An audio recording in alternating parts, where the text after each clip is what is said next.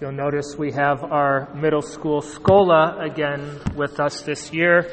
Last year we were without a director of sacred music, and so we weren't able to do that. But now we have uh, Rafal Adamski and are able to offer that. Our, our students take Schola or choir two days a week, Tuesdays and Thursdays. That's their art at our school. And the beautiful thing about this art is it's something that they get to use to glorify God. And so throughout this year, they'll be able to expand their repertoire of the ways to give glory to God and to make our worship, our offering of the Mass, that much more beautiful. Oftentimes, a priest maybe that may be more traditional or reverent will get the question, why are you going back? Are we going back? And back kind of has this kind of negative connotation, even myself, when I hear that. I don't like to hear back, right? We kind of think of back being a bad thing. But maybe it's not always. Consider if you're away and you go back home. Going back home isn't a negative thing. Or consider if your destination is that way, but you're going in this direction in that case, the most progressive thing to do is actually turn around and go back to get to where you actually want to go.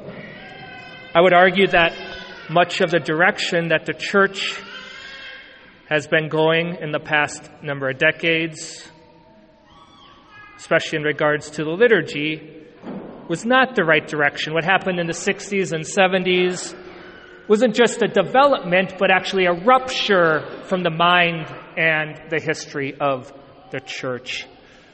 And I think just considering the fruits of things, you can tell something, whether it's good or bad, by its fruit. All these decades, people leaving the faith, having to close churches. We had to close St. Casimir's down the street. Think of the lack of religious sisters and priests. So instead of thinking of going back, and maybe that negative connotation, I'd rather like to consider the notion of restoration, restoring. Also, maybe around that time, there was kind of this trend of putting carpet everywhere in your house, right? Even kitchens had carpet in them may raise, you don't need to raise your hand if your kitchen had carpet in or not. Um, but then more recently, people are taking out that carpet. Why? Because underneath they actually have beautiful hardwood floors underneath there. They're restoring what was there before. Not necessarily going back, but restoring. Or the idea of reforming, reformation. Form indicates that there's something substantial, something that the whatness of what it is. And when you reform something, you, you make it more like what it should be, what it is. We can say that during those years, the pendulum swung so far one way, and slowly by slowly, it's swinging back more to where it should be. How do I know this, or how would I argue this? Well, it's a fancy Latin phrase called sensus fidelium, sensus fidelium, meaning the sense of the faithful. That by you can look at the faithful, you can look at those who are living their faith and what are they tending towards? What do their lives express? What do they give evidence to? Because that gives evidence to what is true and what is good. So, where are the faithful these days? What parishes are growing? Where are the religious orders that are growing? What are the priests of the seminaries? What are they tending towards?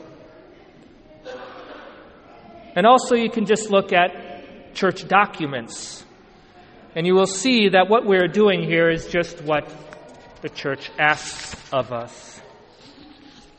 And ultimately, I would argue that the best evidence of what was done over those decades that it hasn't worked, despite, in a sense, trying to make it as, as accommodating, as accessible to everyone.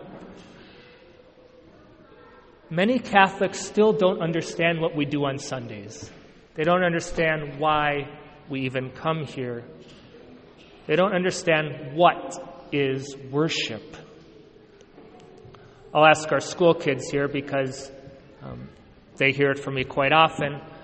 What do we do, boys and girls, every day? And we come to Sunday. What is the Mass? What is, what is it that we are offering here? Jesus? Mariella? What?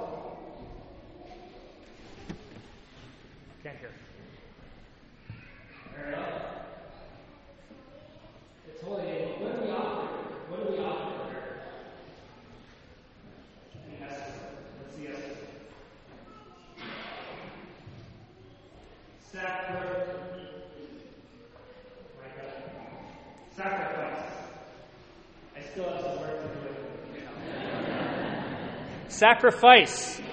We are here offering sacrifice. Think of all the reasons that people say they go to Mass. They go to, to hear a good message. They, they say, we, I go to get my communion, right? Um, and those are, those are good things, but they miss the mark. Others have said, well, you know, I went because I got to do something. I got to sing, or I got to lecture, I got to, I got to serve Mass, or I got to be an extraordinary minister of Holy Communion. And um, unfortunately, what happens, right, if someone doesn't get to do that, then they stop coming. Or maybe they don't understand the priest, maybe he's foreign, and so they don't understand his homily, and so they stop coming. Catholic worship isn't about receiving a message. It's not about our self actualization, getting to do something that I want to do, even if it's a good service. It's not about singing and praising God ultimately. It's not even about receiving communion.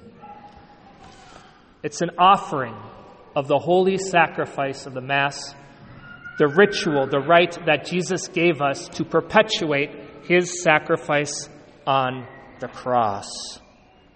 People ask me if going to another Christian community, another Christian church will count. I have our sacraments class, and what I'll do is I ask them, they have to go to Mass every Sundays, and our confirmation kids, I expect them to go to Mass every Sunday, and maybe the confirmation kids have a sleepover at one of their friends, and they, they say, Well, Father, can I go to the Journey Church or the Good Hope Church with my, my friend? Does that count? And it doesn't. It's not because they're bad people. It's not because they belong to a different group. It's because what we do here is qualitatively different than any other Christian community. There's an offering of a sacrifice. Someone will ask me, Well, Father, I was down in Mexico and I went to Mass and it was in Spanish. Does that count? Yes, yes, that counts. We have people who were in Italy they were Mass in Italian or Latin. Yes, that counts because you are offering the holy sacrifice of the Mass. You're uniting yourself with that offering. Listen to the words at the Mass. I'll say this just after the offertory. I'll turn and I'll say, Pray, my brothers and sisters, that my sacrifice and yours may be acceptable to God the Almighty Father. A little later on, we have the commemoration of the living. It's where I take a pause and you're asked to think about all your prayers, the living people you want to pray for. I say, Remember, Lord, your servants. Pause. And all gathered here whose faith and devotion are known to you. For them we offer you this sacrifice of praise, or they offer it for themselves and all who are dear to them. You are offering your sacrifice united with mine. I've used this analogy before, but I think it's actually quite good. Christmas at the Nelson's house. So uh, my last name's Nelson. Growing up at my house, how we would do Christmas. And so a few days before Christmas, usually it was only a few days, um, we were procrastinating.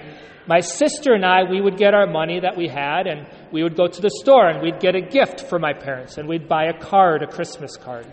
And we'd come back home and my sister and I, who was a year younger than me, you know, we were old enough so that we could wrap the present and we would sign the card. And then we'd have the rest of my siblings sign the card. Even little Rosemary, even little Rosie.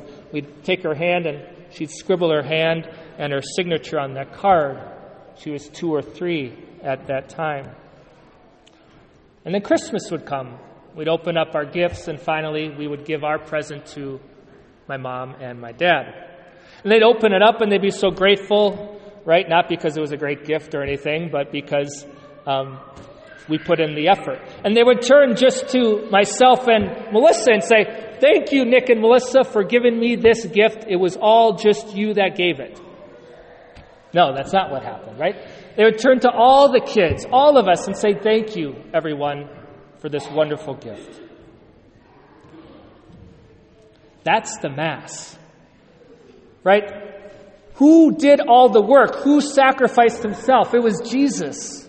But he gives us a way to offer that with him, to get credit for it, to perpetuate, to make present his once and for all sacrifice on the cross. So it's all of us. We offer this, and God the Father doesn't just say, Thank you, Jesus, my son. He says, Thank you, each and every one here, because we're all the body of the Christ offering it. We are all priests through our baptisms. And so the Mass is about making that intentional act of the will. Yes, you may get distracted at times. Yes, your mind may wander. Yes, you may have to run out with the kids. That doesn't make your Mass any less valuable or worthwhile.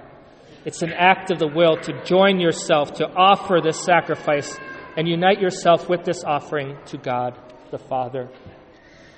One thing I would do when I was in the pews, before I was a priest, is at the time at the great elevation, I would kind of raise up my arm like this to kind of help me realize that I'm offering myself to the Father as well. So if you want, you can do that, but just don't elbow anyone. You know, we don't want any two minutes for elbowing penalties. But it can help us realize that we are offering ourselves to God the Father. My friends, my goal, my wish, my hope is for people to choose to go to Mass and never to miss Mass again because they know it's what they owe God. They owe Him sacrifice. And it's at the Mass that we offer God the most perfect sacrifice, Jesus with ourselves united to Him. It's through that offering that we are made holy, we are blessed, we are being sanctified. We only need the eyes of faith to see it. In the letter to the Hebrews, we read, you have come to Mount Zion and to the city of the living God, the heavenly Jerusalem, and to innumerable angels in festal gathering, and to the assembly of the firstborn who are enrolled in heaven, and to God, the judge of all, and to the spirits of the righteous made perfect, and to Jesus, the mediator of a new covenant, and to the sprinkled blood that speaks a better word than the blood of Abel He's speaking about the Mass. This is what is happening here. The blood of Jesus Christ, which speaks a better word than the blood of Abel. Have eyes to see it. Know that you are fulfilling justice, giving God what it is his due. Know that you are offering exactly what God asks of you. Love God. Love the Mass. Love God enough never to miss Mass again. Offer God your heart, your mind, your soul, and your strength united to Christ on this paten every Sunday.